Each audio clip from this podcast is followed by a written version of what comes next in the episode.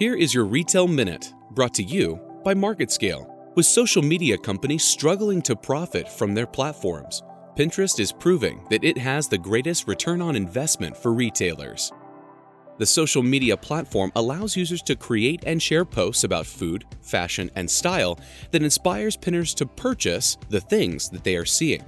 Amy Werner, retail vertical strategy lead at Pinterest, said the visual nature of the platform helps people make discoveries, and oftentimes, those ideas inspire them to buy things. That's what's unique about Pinterest. It's a completely organic part of the experience.